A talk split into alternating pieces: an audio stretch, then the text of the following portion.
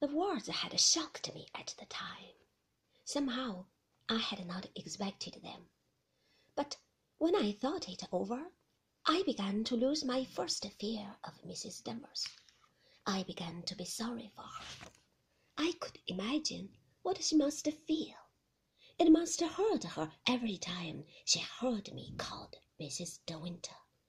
Every morning, when she took up the house telephone and spoke to me, and I answered, Yes, Mrs. Danvers, she must be thinking of another voice. When she passed through the rooms and saw traces of me about the place, a buried on a window seat, a bag of knitting on a chair, she must think of another one who had done these things before, even as I did, who had never known Rebecca. Mrs. Danvers knew how she walked and how she spoke. Mrs. Danvers knew the color of her eyes, her smile, the texture of her hair. I knew none of these things. I had never asked about them, but sometimes I felt Rebecca was as real to me as she was to Mrs. Danvers. Frank had told me to forget the past, and I wanted to forget it.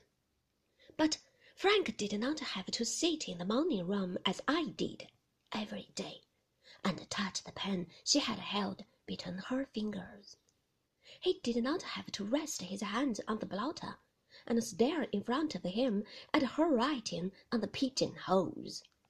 He did not have to look at the candlesticks on the mantelpiece, the clock, the vase in which the flowers stood, the pictures on the walls, and remember every day that they belonged to her. She had chosen them. They were not mine at all. Frank did not have to sit at her place in the dining room, hold the knife and fork that she had held, drink from her glass. He did not throw a coat over his shoulders, which had been hers, not find her handkerchief in the pocket. He did not notice every day, as I did, the blind gaze of the old dog in its basket in the library, who lifted its head when it heard my footstep, the footstep of a woman, and sniffing the air, drooped its head again, because I was not the one she sought. Little things, meaningless and stupid in themselves, but they were there for me to see, for me to hear, for me to feel. Dear God, I did not want to think about Rebecca. I wanted to be happy, to make Maxim happy, and I wanted us to be together. There was no other wish in my heart but that. I could not help it if she came to me in thoughts, in dreams. I could not help it if I felt like a guest in Manderley, my home, walking where she had trodden, resting where she had lain. I was like a guest, biding my time, waiting for the return of the hostess. Little sentences, little reproofs remind me every hour, every day. Frith, I said, coming into the library on a summer morning, my arms full of lilac. Frith, where can I find a tall vase for these? They are all too small in the flower room. The white alabaster vase in the drawing room was always used for the lilac, madam. Oh, wouldn't it be spoilt? It might get broken. Mrs. De Winter always used the alabaster vase, madam. Oh, oh, I see.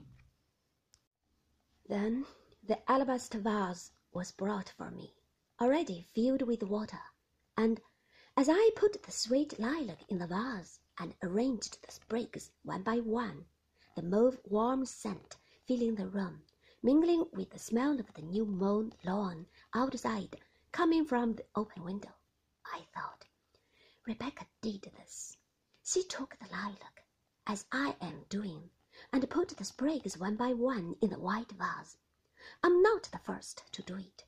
This is Rebecca's vase. This is Rebecca's lilac.